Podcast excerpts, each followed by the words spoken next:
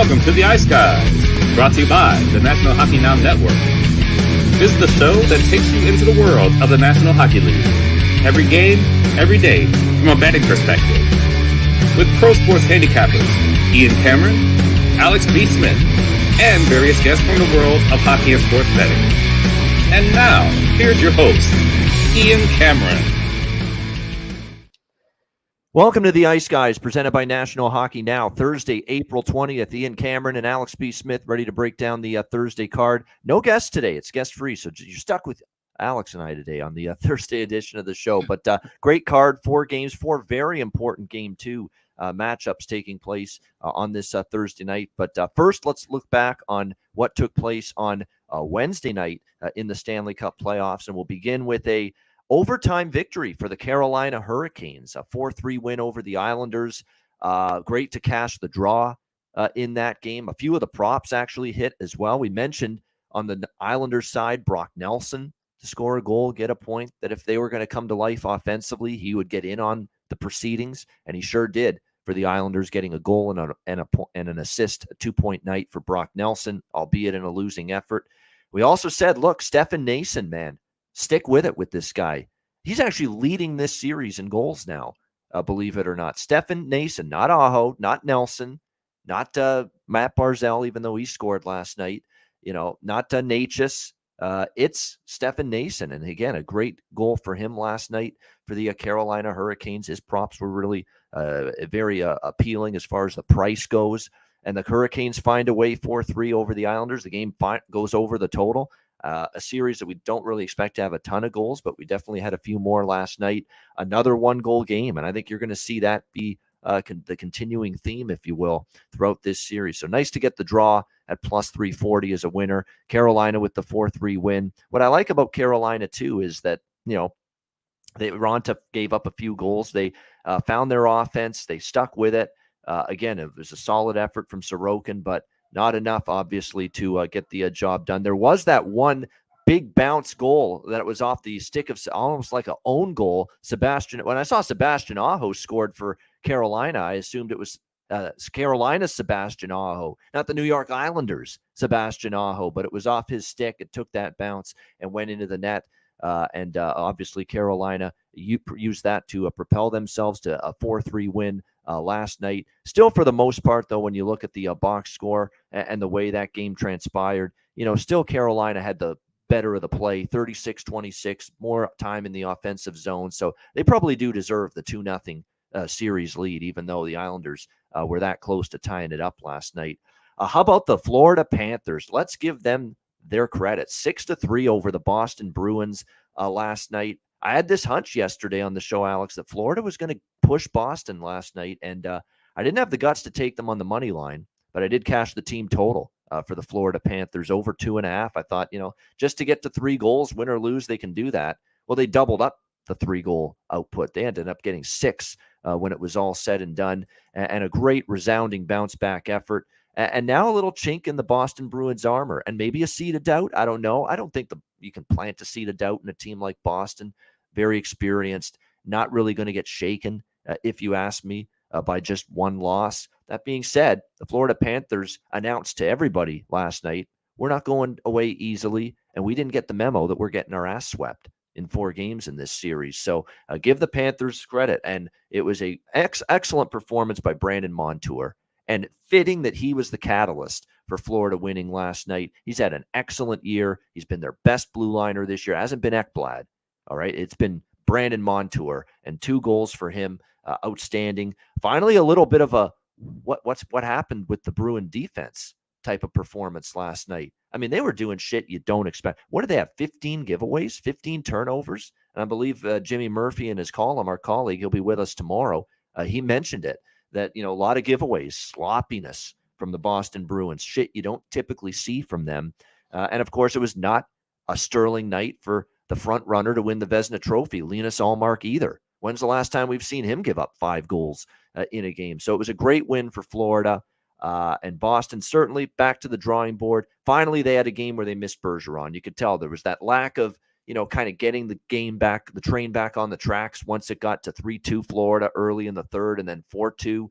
And there really wasn't that gigantic monster push from the Boston Bruins when they were down in the third period. So I really have to give Florida credit with the way they played. It got physical, it got chippy. Uh, toward the end of the game, uh, of course, uh, we saw the uh, scrum at the end there. Uh, at the end of that game, Lomberg uh, was involved Uh, at the end there uh, in a, in a in a battle, uh, and we saw just a, if you had the ESPN broadcast on for that Panthers Bruins game, the hot mics were on. Ray Ferraro had his mic clearly on in between the benches.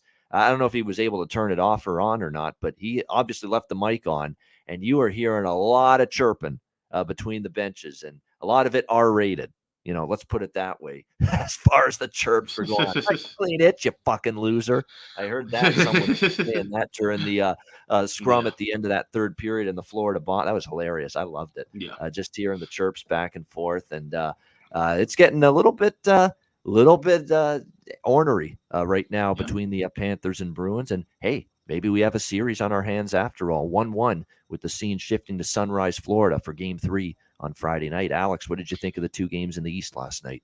Well, yeah, we got to start with that game with Boston and Florida. Like I said, Florida, you know, uh, responded back after getting knocked down. And, and that's what they needed to do to show that they have some life. It's a fight in this series. And, you know, I mean, you know, they were they poking the bear, the, poking the bear a little bit at the end there? You know, starting a, a lot of commotion. Yeah, they were, but I think they they're well aware of that. Like I said, you know, if, if you're gonna if we're gonna go down, go down swinging, and you know, that's the one thing. As much as I've discredited this Florida team, I still don't trust this Florida team. I still think Boston wins the series, but at least they're showing some fight, unlike a couple of other teams that I thought would, would, would show some more resilience in the first couple of games uh, played so far. So it's always good to see. And and listen, you know, there's people whining and crying on, on social media about the chirping back and forth. This is hockey.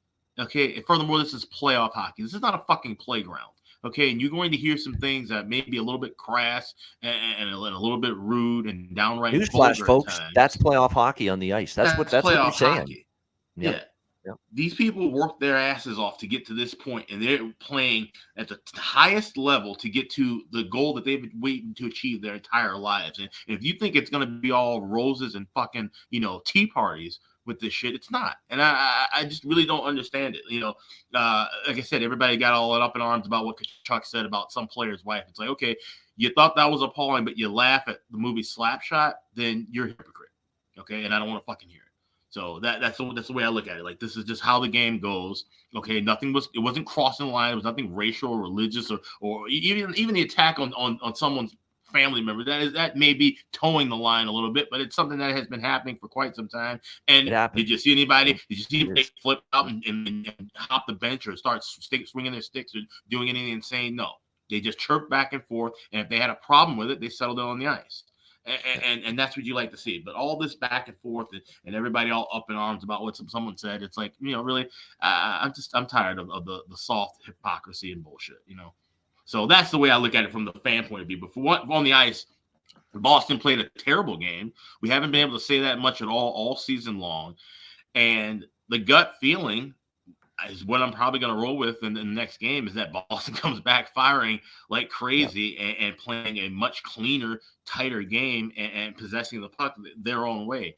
And you know, going back home for Florida, I don't think that changes a heck of a whole lot. I mean, you, you know, what the Bruins fans going to be, you know, stunned by the crowd. If anything, it's going to be split crowd there because you got a ton of Massachusetts transplants that live in Florida. It's been like that for years. We saw it with the Tampa Bay series, and the Tampa Bay's got an even stronger fan base. You still saw Boston uh, jerseys in the crowd there when they met in the playoffs a while back in the regular season meeting. So the crowd advantage won't be a whole lot. I think Boston will get their shit together, and I think sometimes we always talk about this in the regular season, right? Getting away from home can sometimes be a good thing. Maybe getting on the road and having a even more business like approach to games three and four might do wonders for Boston. Yeah, yeah, definitely. And uh, like I say, the the Boston Bruins, uh, you know, their ro- uh, road record this year was pretty damn good. You know, it's not like they're incapable of winning away from home, and they're going to put that to the test, obviously, Friday night in Game Three. Uh, out west last night, um, I don't want to say status quo, but uh, we kind of thought there was a good chance that the uh, two teams that lost game one would have a good chance to bounce back on their home ice. I especially thought that about the uh, Dallas Stars Uh, they roll to a seven to three victory over Minnesota behind a stunning decision by Dean Evason to rest Filip Gustavsson uh, after that game one overtime matchup, thinking he just, you know, it was a lot of shots, have him fresh, you know, actually use the word, the F word, not the, not the F word you're thinking of, fatigue I'm talking about. Uh, that that was a reason why they decided to rest Gustavsson. They say have him ready for game three. He felt a little tired following game. Come on, tired at this time. It's the Stanley Cup playoffs. Everybody sucks it up. Everybody's tired at this time of year. Dean, come on, tired. You think the every forward and every defenseman on your team isn't tired this time of year? Course it is. Now the goalie, it's a lot of rubber and it's a lot of time to face, you know, all those shots. I get it. Uh, he probably is fatigued, but you don't think everybody else is? And besides, he's playing great hockey for you. Filip Gustavsson, incredible. And right now, he's the better option than Marc Andre Fleury. We love the guy. We all love collectively MAF.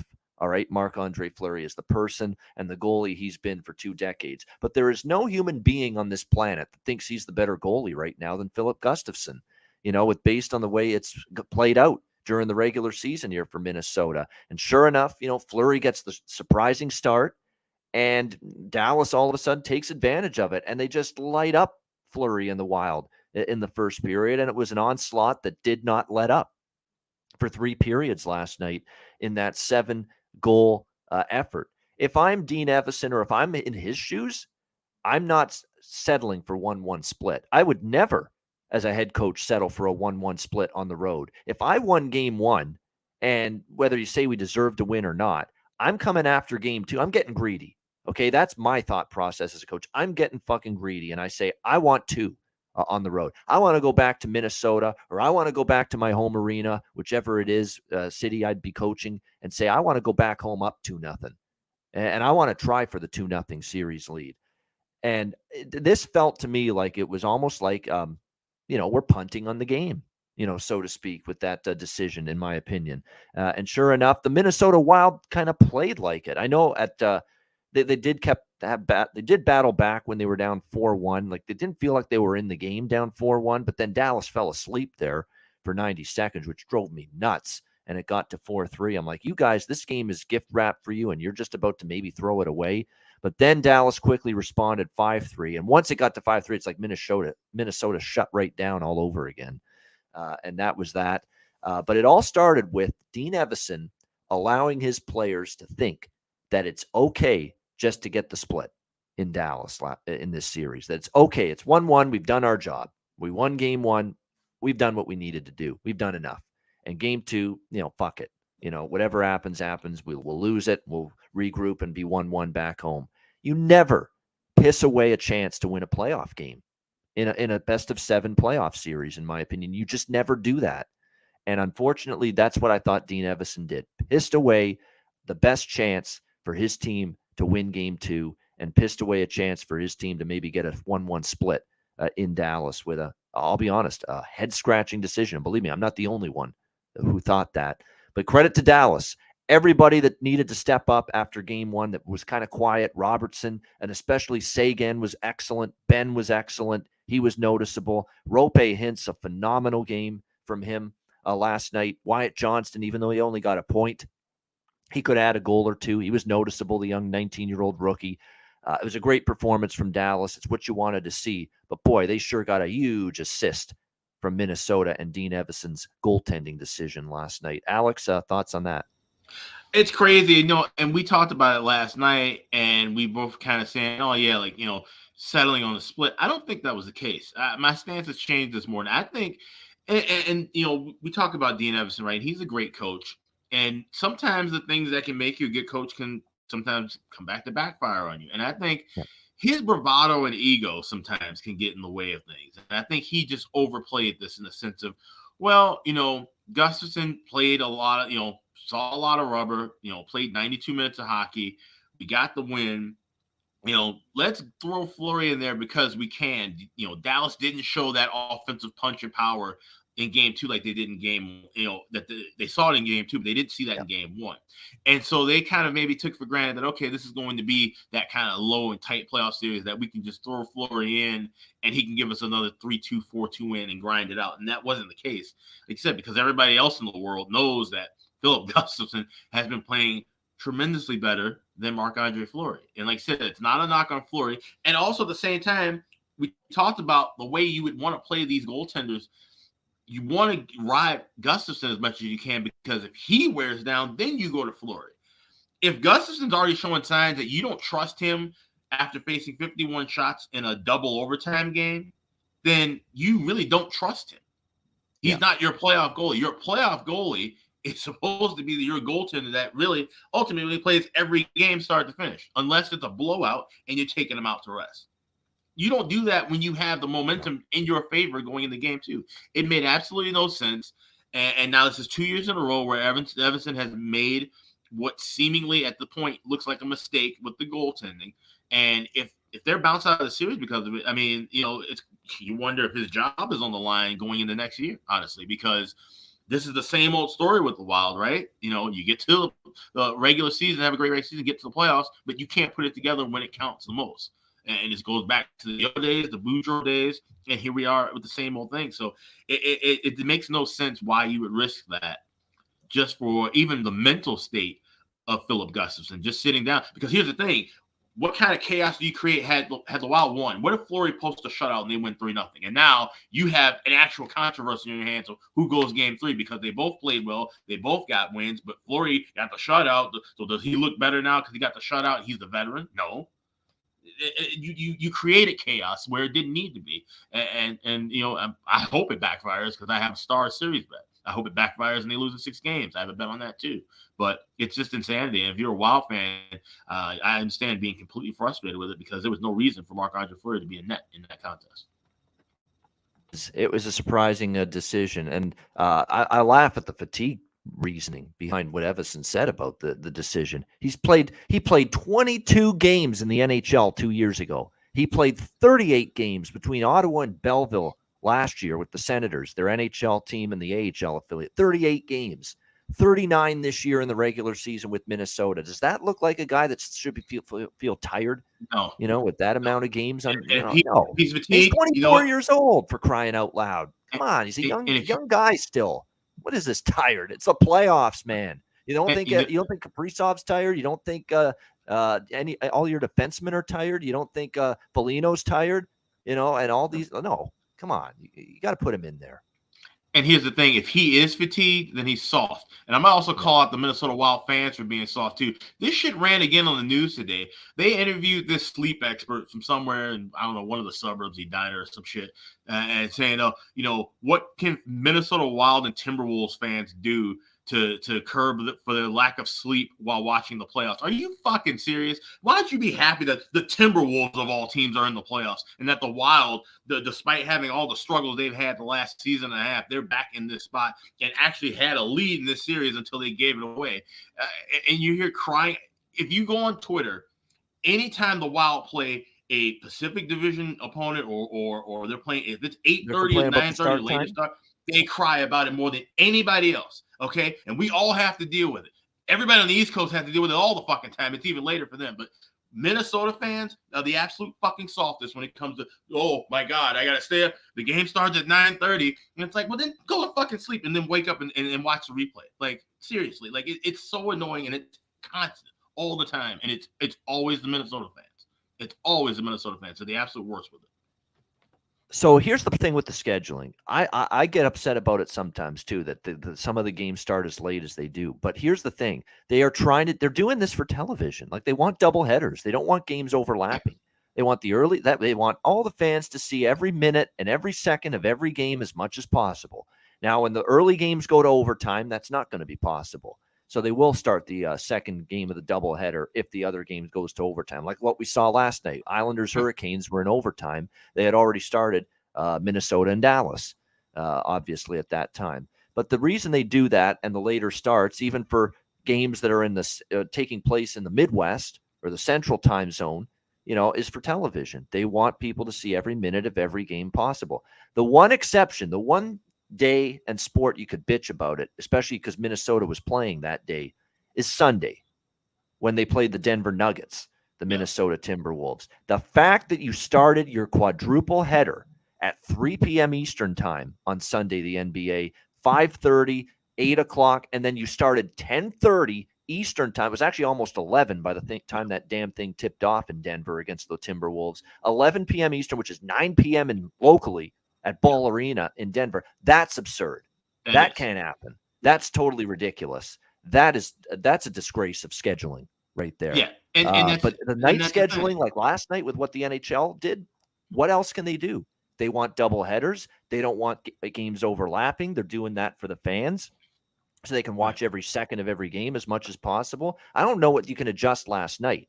Sunday in the NBA, that was bad. You could add a wide open early afternoon window to start that qua- uh, quadruple header if you're going to go four games straight, and then not put the fucking 10:30 p.m. Eastern, 8:30 p.m. local start time in Denver for that Minnesota Denver game, which was brutal. I thought terrible decision making there. That's the exception. That that Sunday NBA, what we saw. Right, absolutely, and that's the thing. Yeah, no team g- lo- game should start that late locally. But it's like as if people here don't understand that. Oh, like, well, the game's not playing here, so it should start. That game would have started at eight o'clock, eight thirty anyway, and you still would have heard people here complaining about it. That's the thing that's crazy. Yeah, uh, late start that, and, and and the need for a quadruple header on one network was insane too. At least the uh, the NHL has that right. You know, let's use two networks, if not more, to show all the games and, and try to avoid the overlap. So that was that was insane in itself. But like I said, it, it for people to be complaining about it as much as they do is just it, it, really irks. Yeah, it really hurts. But we got ourselves a 1 1 split now going back to Minnesota between the Wild and the Stars. And the last game last night, boy, I was worried the Oilers were going to do it again. You know, it looked like a carbon copy of game one. Great start, early goal, uh, power play. goal. What a bullet pass, by the way, by McDavid to Draisaitl on that power play goal. He, he sold shot all the way, zipped a bullet pass right to Draisaitl in his wheelhouse, one timer. Perfect power play goal, 2 nothing. just the start the Oilers wanted. Same start they had in game one.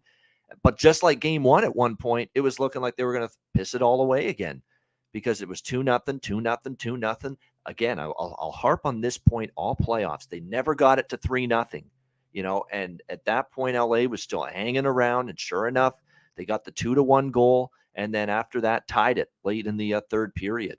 Uh, and all of a sudden, it's becoming a concern here again for Edmonton. 2 2 going into the third. But Klim Kostin, who is an unsung hero for this, he's been really good since he came to Edmonton. He gets the go ahead goal.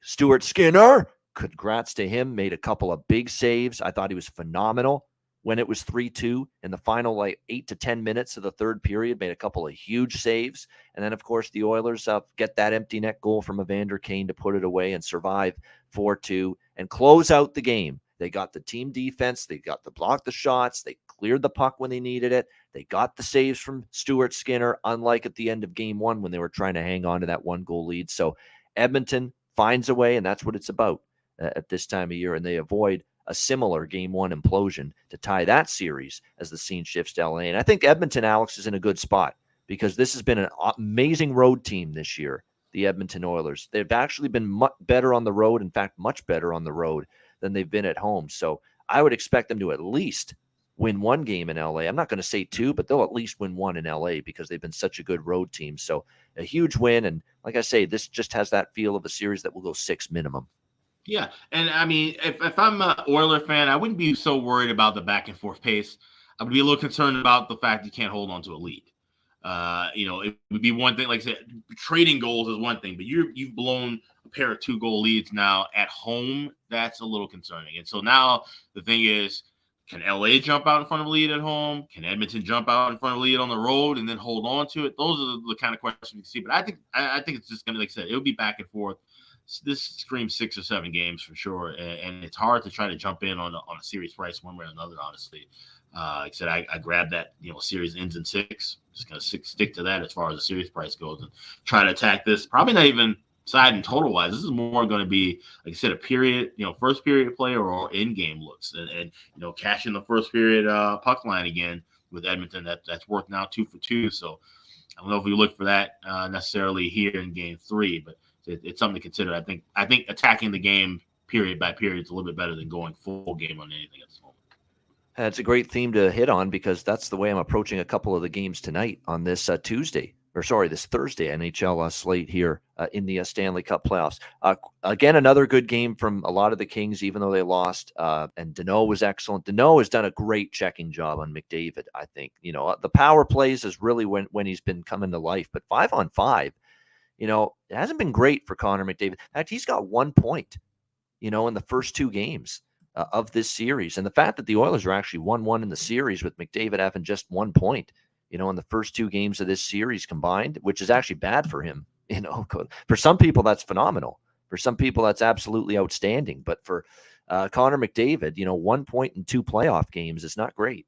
you know, so, uh, and yet here they are still 1 1 uh, as the scene shifts to uh, LA. And uh, that's a good series. It'll, I think, continue to be a very good competitive series with the Kings and the Oilers. All right, let's turn our attention to tonight. We've got four games, and we'll begin in Toronto. It's the first game to drop the puck tonight, 7 p.m. Eastern Time.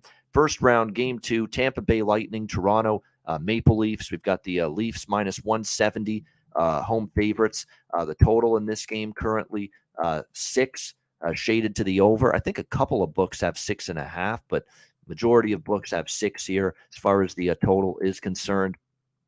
Um, look, um, there's not really much that you need to say as far as Toronto's concerned, other than this is a must-have for them.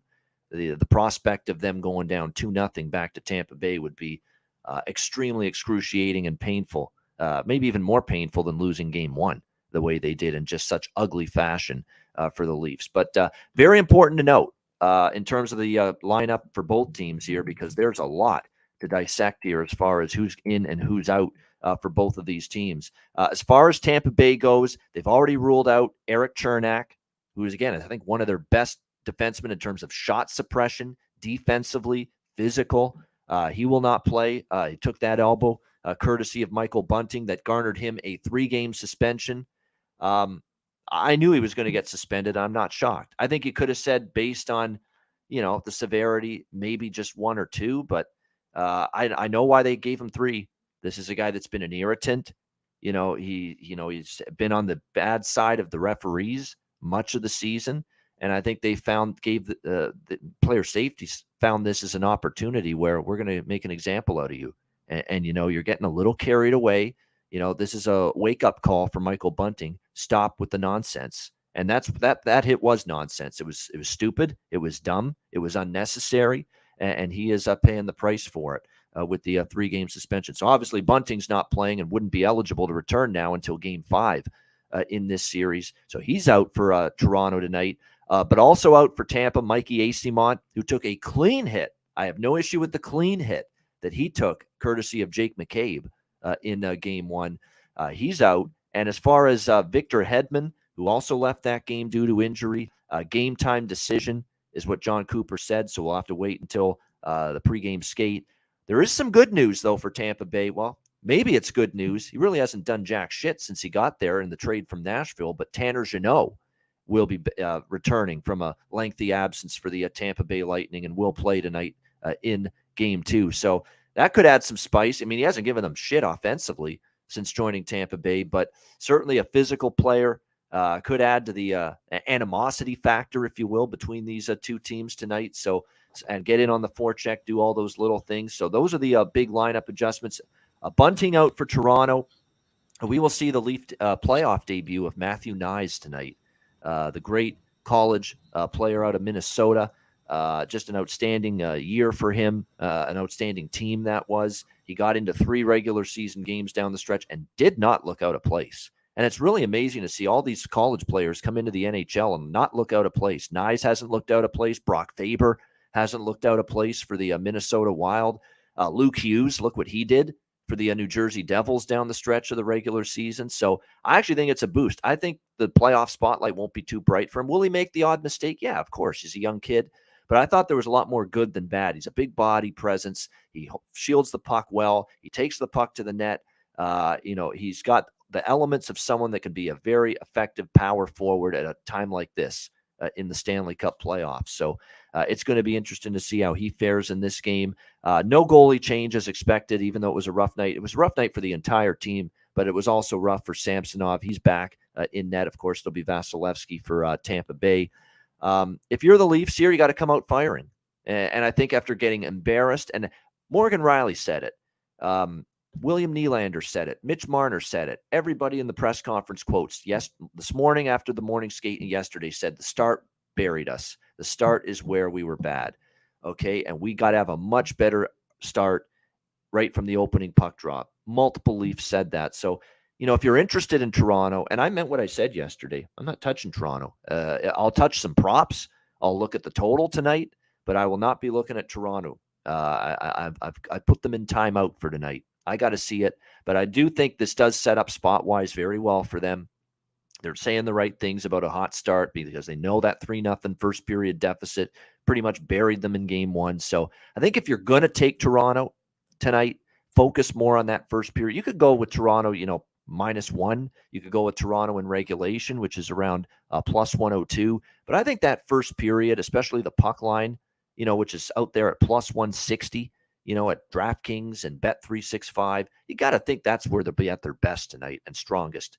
The Leafs is that opening period, knowing what a debacle uh, that first period was the other night. So I think the Leafs' first period spot is a good spot. It's a good price minus a half, plus 160 if you're going to look at the Leafs here tonight, which I do lean with, but I'm worried to touch it at this point until I see better. Uh, I do like some props in this game. Um, Nylander scored in game one. He's a consistent, he's been one of the few consistents for the Leafs in the playoffs in terms of production. So I don't mind a look toward Nylander to score a goal tonight for the Leafs here uh, in this game. Probably a good chance. And it's over shots on goal makes sense. There's a, I think it's going to be a high volume shot night for the Leafs. So you know, Nylander, Matthews, Marner, uh, any of those guys to go over their shot prop makes a lot of sense to me uh, in this game. O'Reilly is one of those rugged playoff performers. So, you know, to look at either a goal prop, and he did score in game one, but more importantly, a point prop, which is only, you know, minus 122, a very fair price.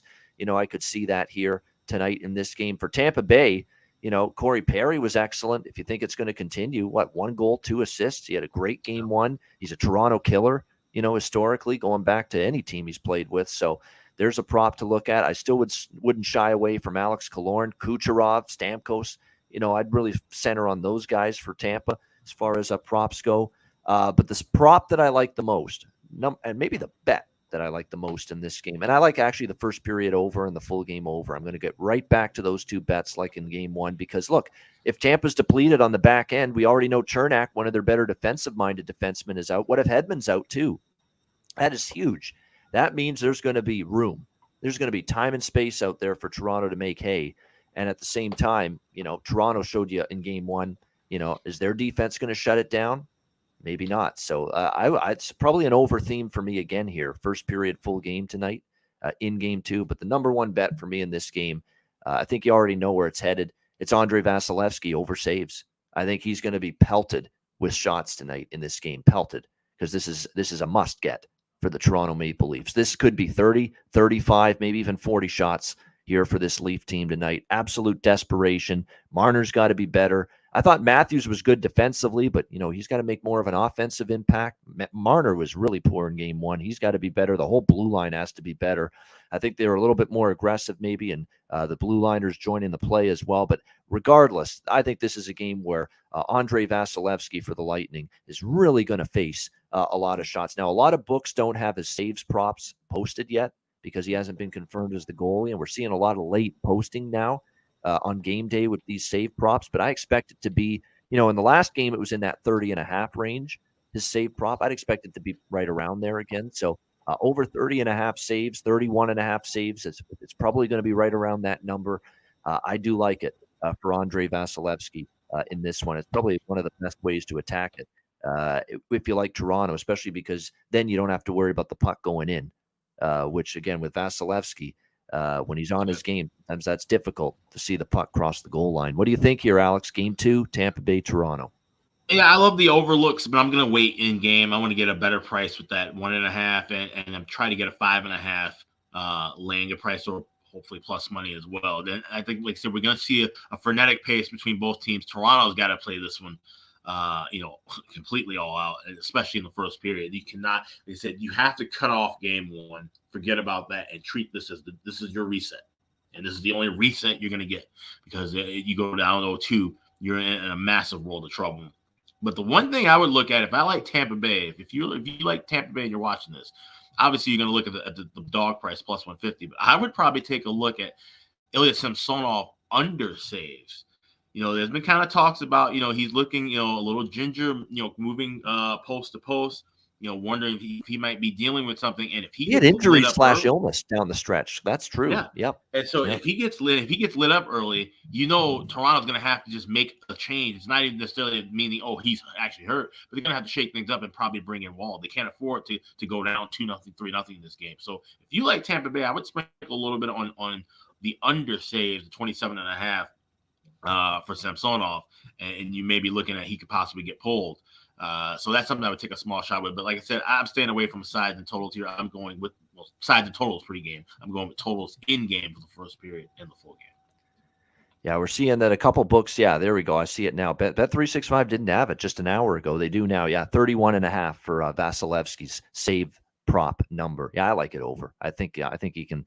I think he's going to be uh, under siege tonight from this. Whether uh, they win or not, that's a good bet. Like I mean, that yeah. that that's like I said, that's probably the more solid safer option to stay away from really anything involving a win or loser. Yeah, because you could. This is this could be a game where Toronto gets four, five, six. Because remember, they did beat Tampa five nothing in Game One at home last year, so they can light it up if if if they're on their game. And Vasilevskiy's a little bit off his game, which we've seen this year at times yeah. that Vasilevskiy can be off his game. But it wouldn't it, like it could, but it could go either way with that. It could be five goals on 42 shots. Could be just one or two goals on 42 shots if Vasilevskiy's a brick wall. So that's why that saves prop is a good at- approach. And even even if you like Toronto to come out hot, the likelihood of Vasilevskiy getting ran out is, is much much lower than Samsonov getting ran out. So yeah, so I still would, would like that. Even if I like Toronto to to win big, or you know, I would still look at that Vasilevskiy over. Yeah, definitely. Plus, again, if it's a depleted blue line that's already without Cernak, it could still be without Hedman tonight yeah, there's going to be more shots, and I think uh, they'll give up more shots. The shot suppression will not. The so- shot suppression already takes a hit without Cernak because he blocks so many shots and he's in good defensive posture. But then without Hedman as well, uh, that could be trouble. Uh, and that's why the shot clock could ramp up tonight for Toronto big time, plus the urgency factor, as I mentioned. All right, we got Rangers and Devils. We've got uh, Devils minus 135, home favorites, five and a half the total uh, in this game. Uh, I like the Rangers in the series, but I like the Devils here in game two, and I bet the Devils here in, in game two minus 135. Um, they're a really good hockey team. I, I game one was kind of what I thought might happen. The Rangers, you know, just used their uh, playoff experience from last year, going all the way to the Eastern Conference Final. A goaltender that's you know had a full couple of playoff seasons now in Shesterkin against a team that's just experiencing this shit for the first time. Really, a lot of these Devils players. I think the Devils will be calmer tonight, relaxed. Uh, I think they'll have a greater idea of the intensity of the pace that you see at playoff time, just how much of a physical, uh, how much you have to up the ante, if you will, from a physicality standpoint at this time of year. I think all of that was basically uh, a new experience here for uh, New Jersey uh, in the first game of this series. So I'm just going to go with New Jersey here, minus 135 here in game two.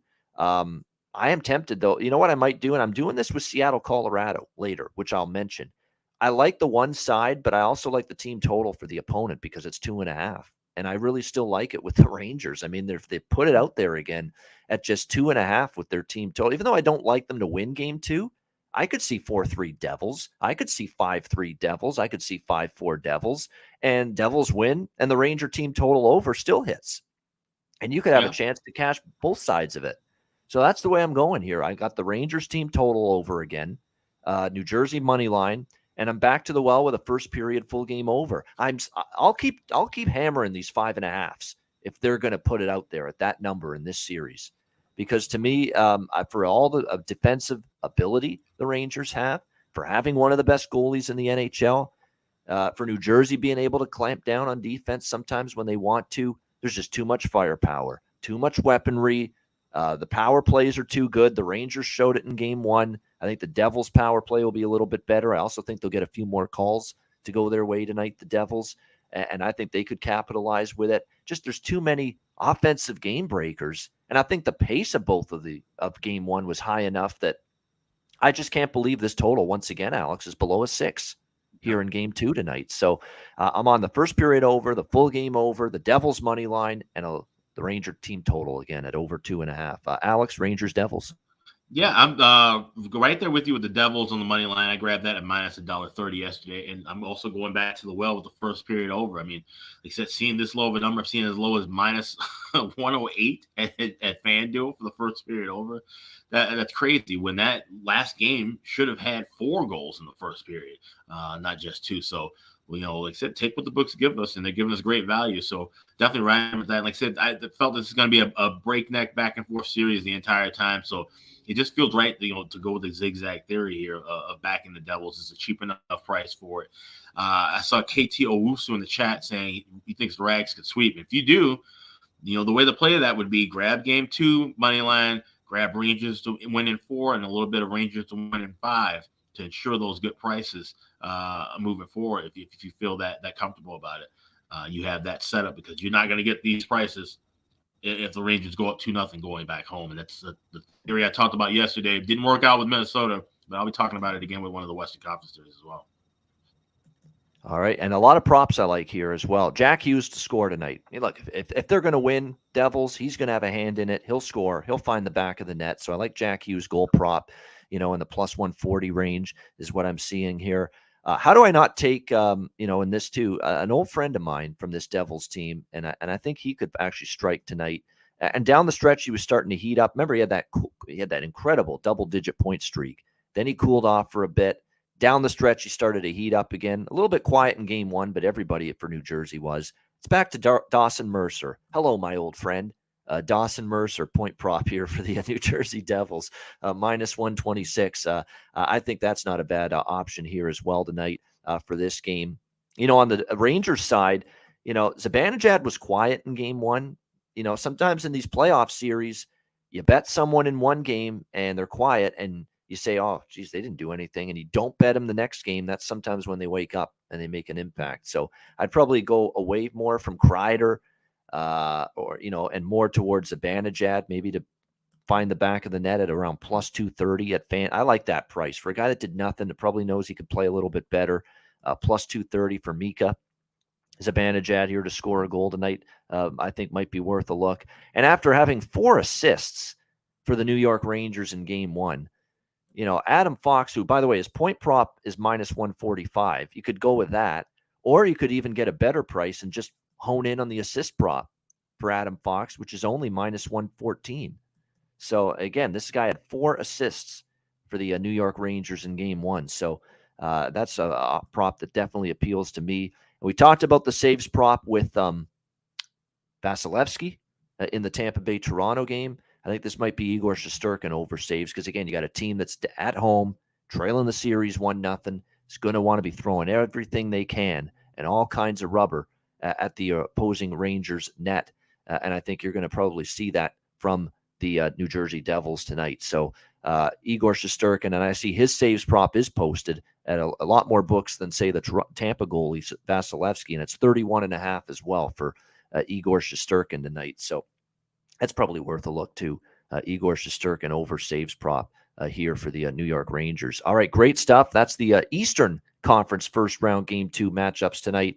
Uh, 208 live viewers on YouTube. A good amount of live viewers. We appreciate it. Hit the like button. Shout out to our podcast listeners as well. Back to talk Western Conference first round game two matchups involving Winnipeg, Vegas, and Seattle, Colorado, coming right up uh, right after we hear from our good friends at Gramco.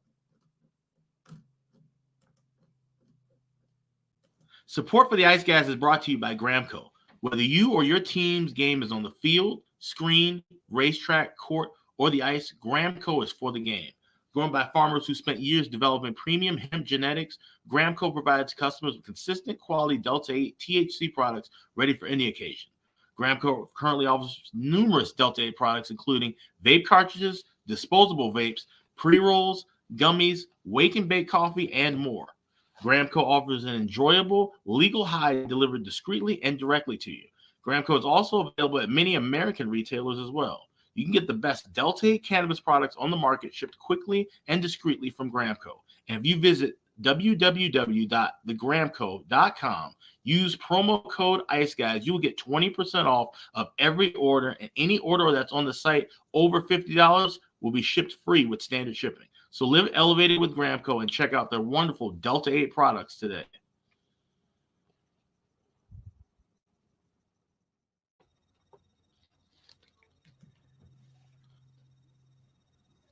And we have ourselves some brand new products that are available with our friends at. Gramco. And Alex, uh, tell us about it. Yeah, just wanted to uh, say thanks to Robin, our representative over at Gramco. She sent some of the new HHC and CBD gummies. They're both in watermelon flavors. The CBD, the 25 milligrams, and the HHC 20 milligrams. So, uh, if you're looking for just some pain relief and joint, hel- uh, you know, inflammation relief, use the CBD. And if you want to just have a real nice, relaxing uh, experience, maybe for after the games, that uh, HHC will get you nice and ready. So check out the Gramco.com. Use promo code uh, Ice Guys. You can also use promo code for today, Ice Guys 420. That'll also work to celebrate the holiday, of course, uh, 420, and you get 20% off your order.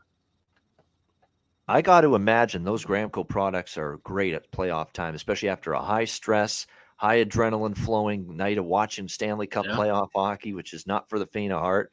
And then you basically get to uh, cool off and uh, relax and take a downer with some Gramco stuff. Absolutely. Sure. Even even the CBD, the CBD because it doesn't it's not psychoactive, but it just just relaxes your body. It's like like having a great, you know, uh, you know, like massage after a, a tense night. Yeah, and we figured we go uh, talk. Uh, yeah, it's happy 420, of course. Yes, absolutely. So all the more reason to really hammer it home that uh, our, our association with the Gramco.com uh, and the great products that they uh, have certainly is. So uh, 420, uh, appreciate it uh, uh, very much, and shout out to everyone celebrating it. All right, next up uh, on this uh, slate for this Thursday night, we'll turn our attention to the West now, uh, and we will start in Colorado, where we've got Seattle taking on uh, Colorado. Uh, we've got the uh, Kraken uh, right now, a uh, or sorry, the Avs minus 220, uh, home favorites, six the total here uh, in this game too. Which um, look, I mean, for Colorado, we it's kind of like deja vu with the other teams we talked about because in all four of these games tonight, we've got you know the home team down one nothing in the series, and we've got that once again here tonight with uh, Colorado, uh, who are looking to bounce back uh, after a loss to Seattle in Game One. This is one where I'm a little bit more cautious, to be honest, to uh, endorse you know the team down one nothing. Um, first of all, it's all about the price. Why I'm a little hesitant. I mean, this is minus two twenty five, and it's moving up to minus two thirty and even minus two forty. You know, in some spots right now with uh, Colorado.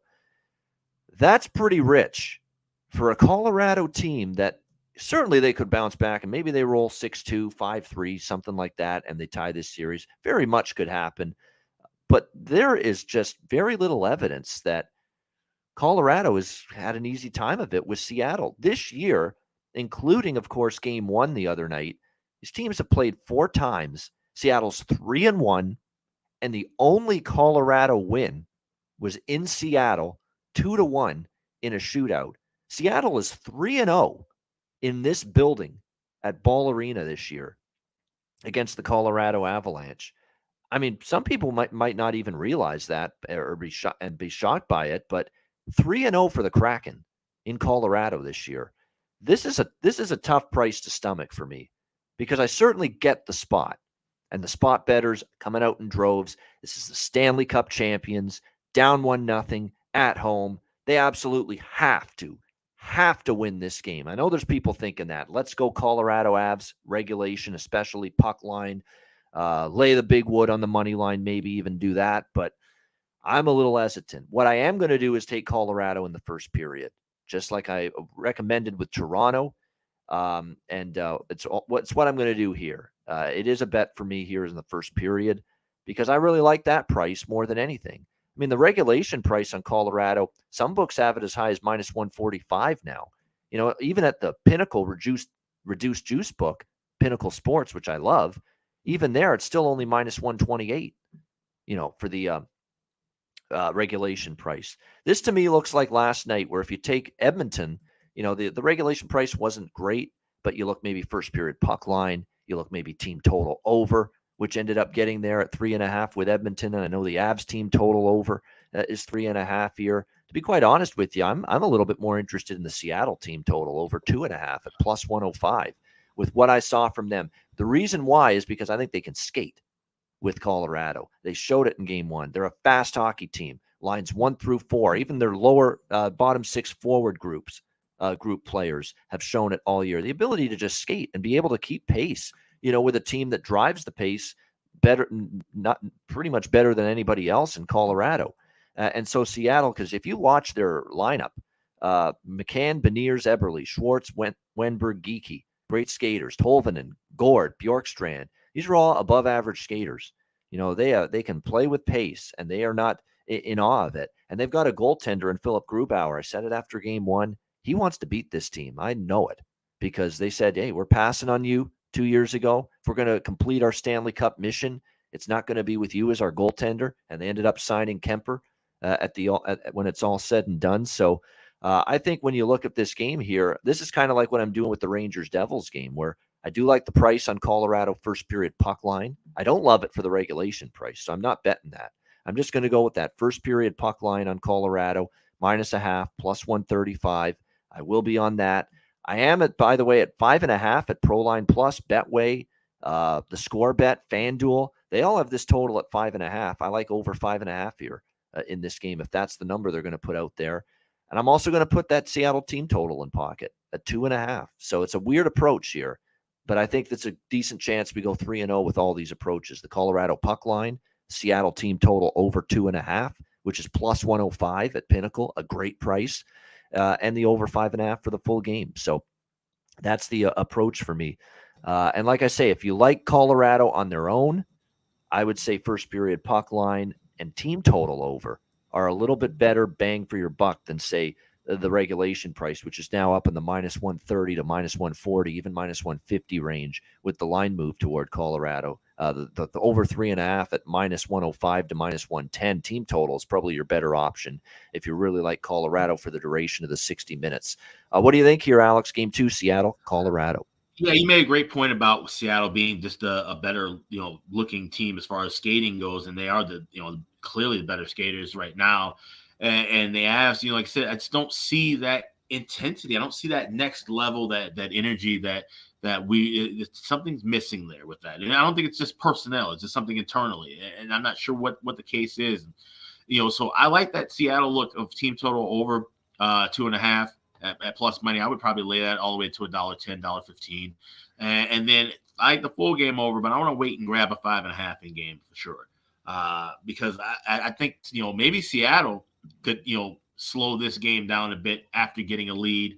And, and you know Colorado, if they don't show that fight, show that energy back, this could be another 3-1, 3-2 kind of a game. I don't want to be stuck with a six again. Eh, you know, so Colorado's got to show that that that energy. And, and, like I said, if you like the Avs, yeah, first period puck line needs the cash uh, for the Avs to win this game. If, if it doesn't, if it stays, you know, one one or, or, or they're trailing, uh, that, that, seems to be problematic because they just don't seem to be making the proper adjustments.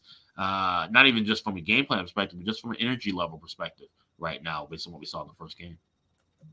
Yeah, no question. Uh, as far as props go, uh, now, McDavid didn't score last night, but you know he had some chances. He had like seven or eight shots on goal, so it's not like he was terrible. But he did not find the back of the net, much to my chagrin. I think MacKinnon will tonight. MacKinnon usually, when the Colorado Avalanche lose in the playoffs, and MacKinnon had a lackluster game one, you know you just got to bet him, you know, to score the next game. If if they're going to uh, tie this series, he's going to have a hand in it uh, here tonight. So it's only minus one fifteen, minus one twenty his goal prop. Can't say the price is great, but certainly you'd have to think he's got a great chance to uh, get on the uh, scoreboard uh, for this one. I'm going to probably look at Devon Toews to get a point.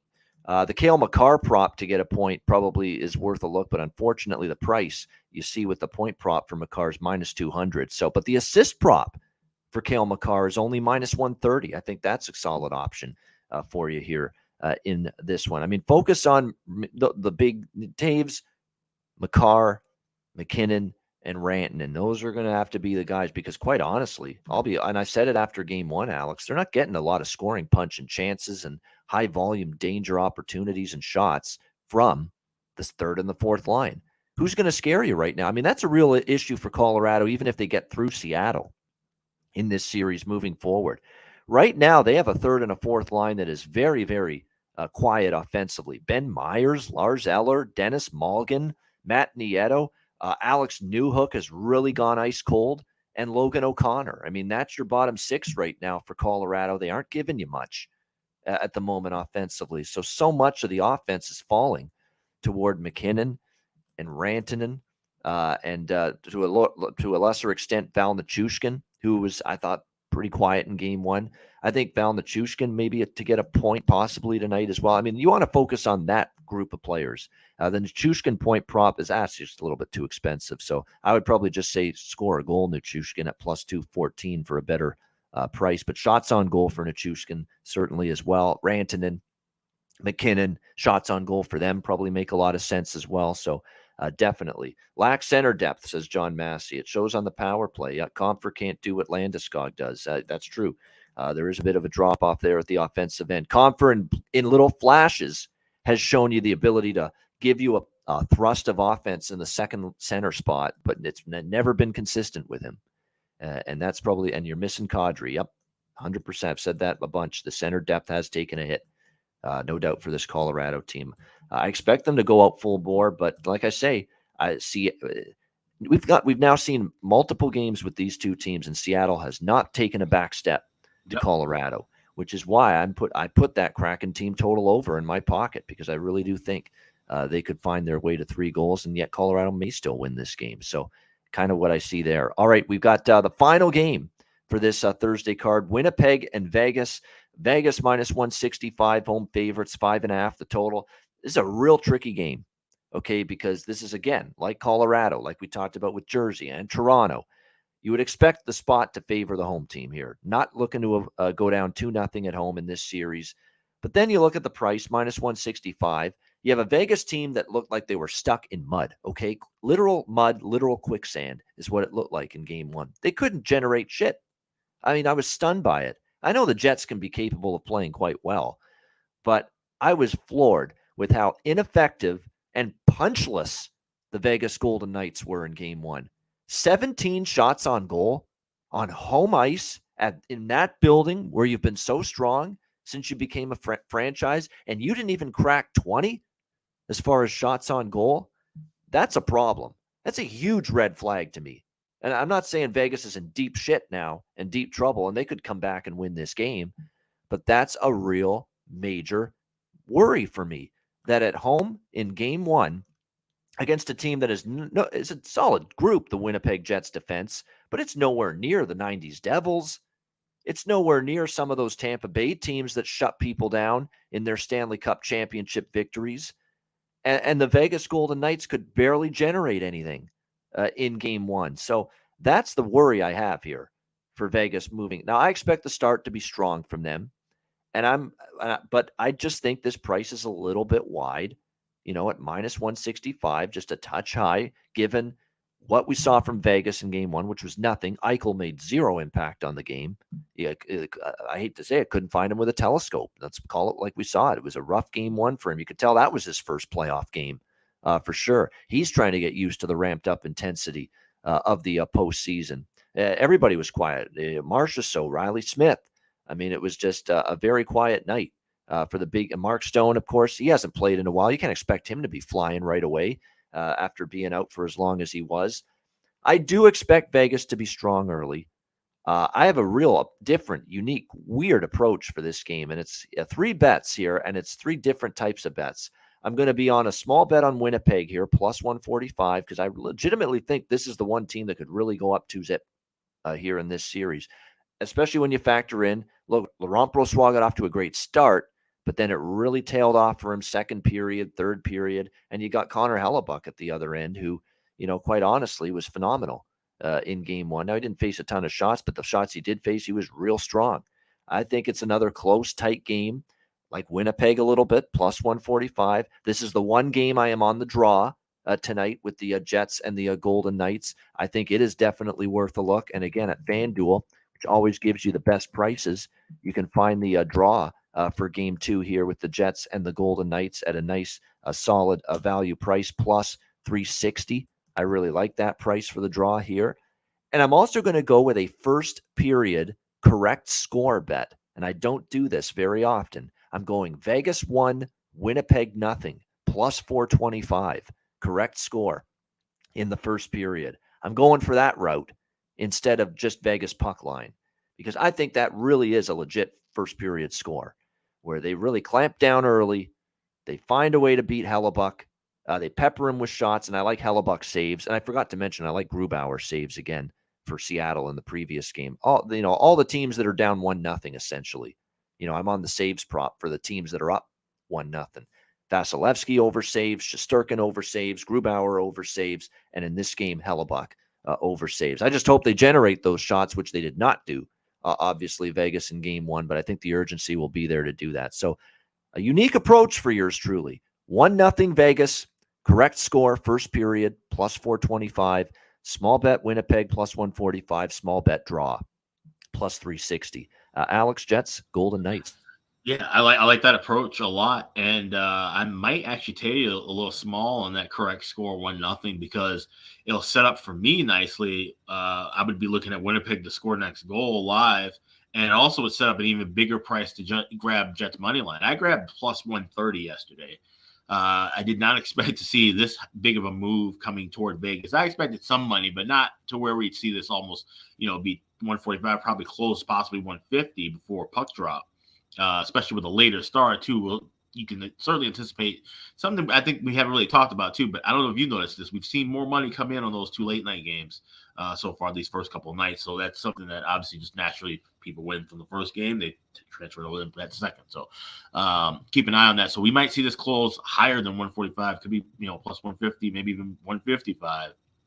But if you're down with nothing, now you're getting a really great in-game price to, to, to jump in with as well like I said, this theory that I've been looking with now with these, you know, what we had six, eight, eight road teams win game one.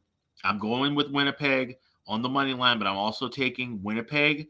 I got plus 700 for a four nothing sweep. I got plus 500 uh, for the 4 1 series win for the Jets. So that's the way I'm betting the series now because I feel like those prices will be split in half and, and, and disappear. And I don't think we're going to get uh, Winnipeg as a dog in game three if they win this 2 nothing. I think we're going to get Winnipeg probably opening maybe even minus one, you know, 120, 125, where with a couple other spots, say the Rangers, uh, you know, or even Seattle, if they go back home, we might see, especially Seattle. Seattle would certainly be a dog at home, down or up two nothing against Colorado because of just how high Colorado's been favored. Except we haven't seen that much of adjustment from game one to game two. So Jets money line, grab it now plus 145 maybe play a little bit small. Like I said, I'll put a little small on on the Knights correct score up one nothing at plus four twenty five, and then that sets me up for a live play uh, in game. And then also for futures, I have Jet sweep uh, plus seven hundred and four one Jets plus five hundred. There we go. Good stuff. I liking uh, that. I like that approach. I like my approach. I think it's sound. Uh, I think it's um it's reasonable uh, because I don't know if Vegas still in their lineup has the punch against a you know a, a Winnipeg team with a, a, really good goalie in net to be up by more than one nothing. Honestly, after the first period, so that's why I like that correct score. And, again, with the uh, uh, that, but at the same time, the Jets will be right in it. I don't think they'd. I don't think they're going to get blown out, even if Vegas brings a much better effort tonight. And there we go, Jets money line and the draw split. And it does feel like that's the one I like the draw. I do feel like this could be your overtime game right here. Yeah, I definitely like the draw as well. But I also have uh, three of these games to go to overtime at plus 800. So that's the reason why I'm not playing the draw at 360. I totally endorse the draw, especially if you can grab 360 at FanDuel. By all means, that's definitely something I would have, but I already kind of have that in pocket uh, of sorts. So with, you know, spreading out other things, uh, I'm just kind of taking that, uh, that one off of the, the card tonight. Yeah, no doubt. And if we're the overtime game counter, which I am keeping track of because a certain – uh, person, aka me, does have over nine and a half overtime games in the first round of the uh, Stanley Cup playoffs, and we're up to uh, three uh, overtime games uh, after uh, last night. because again, we had our third overtime game of the first round with Islanders Hurricanes game two. So we need seven more, essentially seven more overtime games in the first round to get there. Yeah, we're off to a solid start with that, no doubt. with three here in the first three nights uh, of the uh, Stanley Cup playoffs here uh, in the uh, first round. All right, uh, great stuff. I'm just trying to think: is there any props that I did not mention here? There is one for Vegas uh, that I do like. Again, he Everybody got shut down. Nobody generated anything, you know, offensively uh, in game one of that series. Uh, but when I look at it, I would look at Josh Morrissey point and assist prop tonight, worth a look. Uh, goal prop here tonight in this uh, Vegas and uh, Winnipeg game. Uh, as far as I'm concerned, I'm just trying to see. I actually, I, I, need to see better from Eichel, but I don't feel totally confident in Eichel, honestly uh, tonight, finding the uh, back of the net necessarily. But, you know, what I am going to look at here tonight for sure, though, is Reilly Smith. I talked about Reilly Smith uh, after uh, game one uh, for the uh, Vegas Golden Knights and the point streak he was on down the stretch. Again, everybody got shut down in game one. But if they're going to make noise offensively tonight and, and try to even up this series, Reilly Smith has a hand in it, in my opinion. And again, plus 110 for his point prop tonight in this game. I do like that once again uh, on the Golden Knights side. All right, great stuff. We appreciate everybody joining us here. Hit the like button uh, if you're watching on YouTube. 224 uh, live viewers right now here uh, on YouTube. Appreciate it very much. Shout out to our podcast listeners as well. Reminder as always, check out patreon.com slash ice guys, just $10 a month. Goalie charts, totals charts, power ratings, daily ice guys show, betting card, bonus content, and more. Check it out. Patreon.com slash ice guys, just $10 a month. Also, check out the Ice Guys store, iceguys.myspreadshop.com. We added some new stuff for the summertime. We got tank tops for men and women.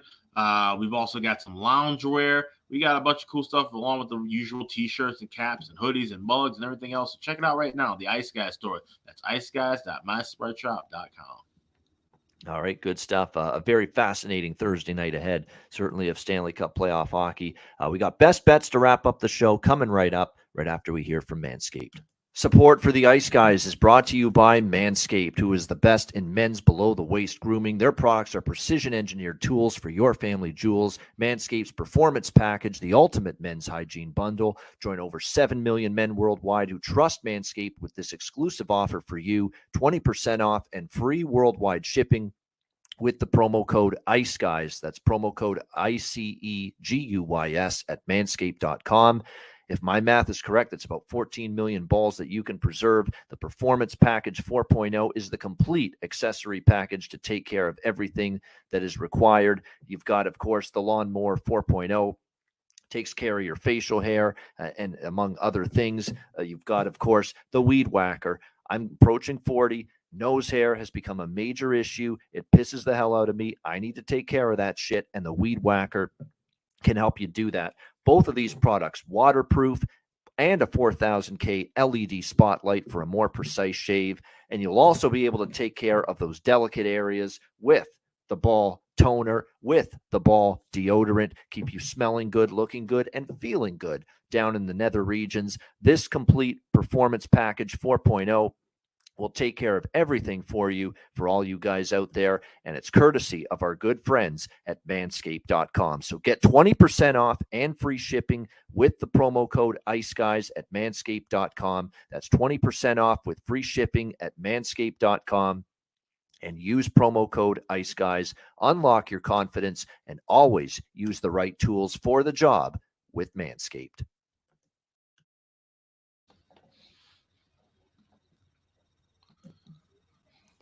All right, it's time for best bets to wrap things up for this Thursday edition of the show. Alex, we'll start with you. What do you like for best bet? Yeah, we're going to go with the Winnipeg Jets. You can grab them on the money line right now at plus 145, but also make sure to grab, like I said, Jets in four and Jets in five as well. I'm seeing as high as plus 750 at a couple shops for that Jet sweep and five, plus five, plus 525 around there for Jets to win 4 1. So we're going to grab those two as well as the Winnipeg Jets on the money line, plus a dollar 45. That's my best bet for this 420. There it is 420 best bet. Winnipeg Jets. Jets, woo, woo. Jets uh, plus 130, 35 even up there. Actually, upwards now, plus 140, 45 even uh, on the Winnipeg Jets. Uh, Alex's uh, best bet. My best bet, uh, we're going to go to uh, TO. And we're going to go with the Lightning and Leafs over six, minus 120. Full game over. We cashed the full game over with Florida. It wasn't the best bet yesterday, but we had that Florida Boston over six. I think we have this one over six. A depleted Lightning blue line. I think Toronto finds some goals tonight, especially with their backs against the wall. But, you know, we just saw Tampa put up seven.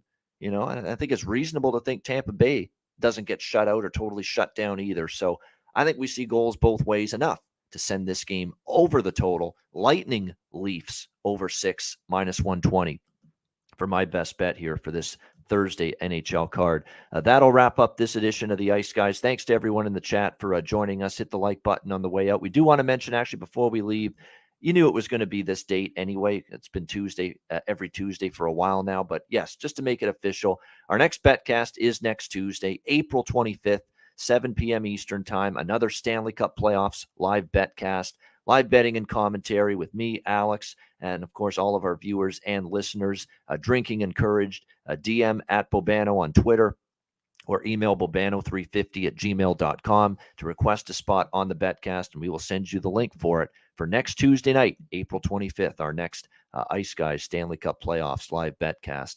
Uh, great stuff. Again, uh, if you uh, can't watch the show live, download the Ice Guys podcast in audio form on all major podcast platforms Google Podcasts, Apple Podcasts, Spotify, Stitcher, iHeartRadio, Amazon Music, and more. For Alex B. Smith, I'm Ian Cameron. Have a great Thursday night. Enjoy the games and good luck. Back tomorrow on Friday. It'll be the Friday roundtable. Me, Alex, Jimmy Murphy, Nate Rapensky, the usual Friday crew. Join us tomorrow for another edition of the Ice Guys presented by National Hockey Now.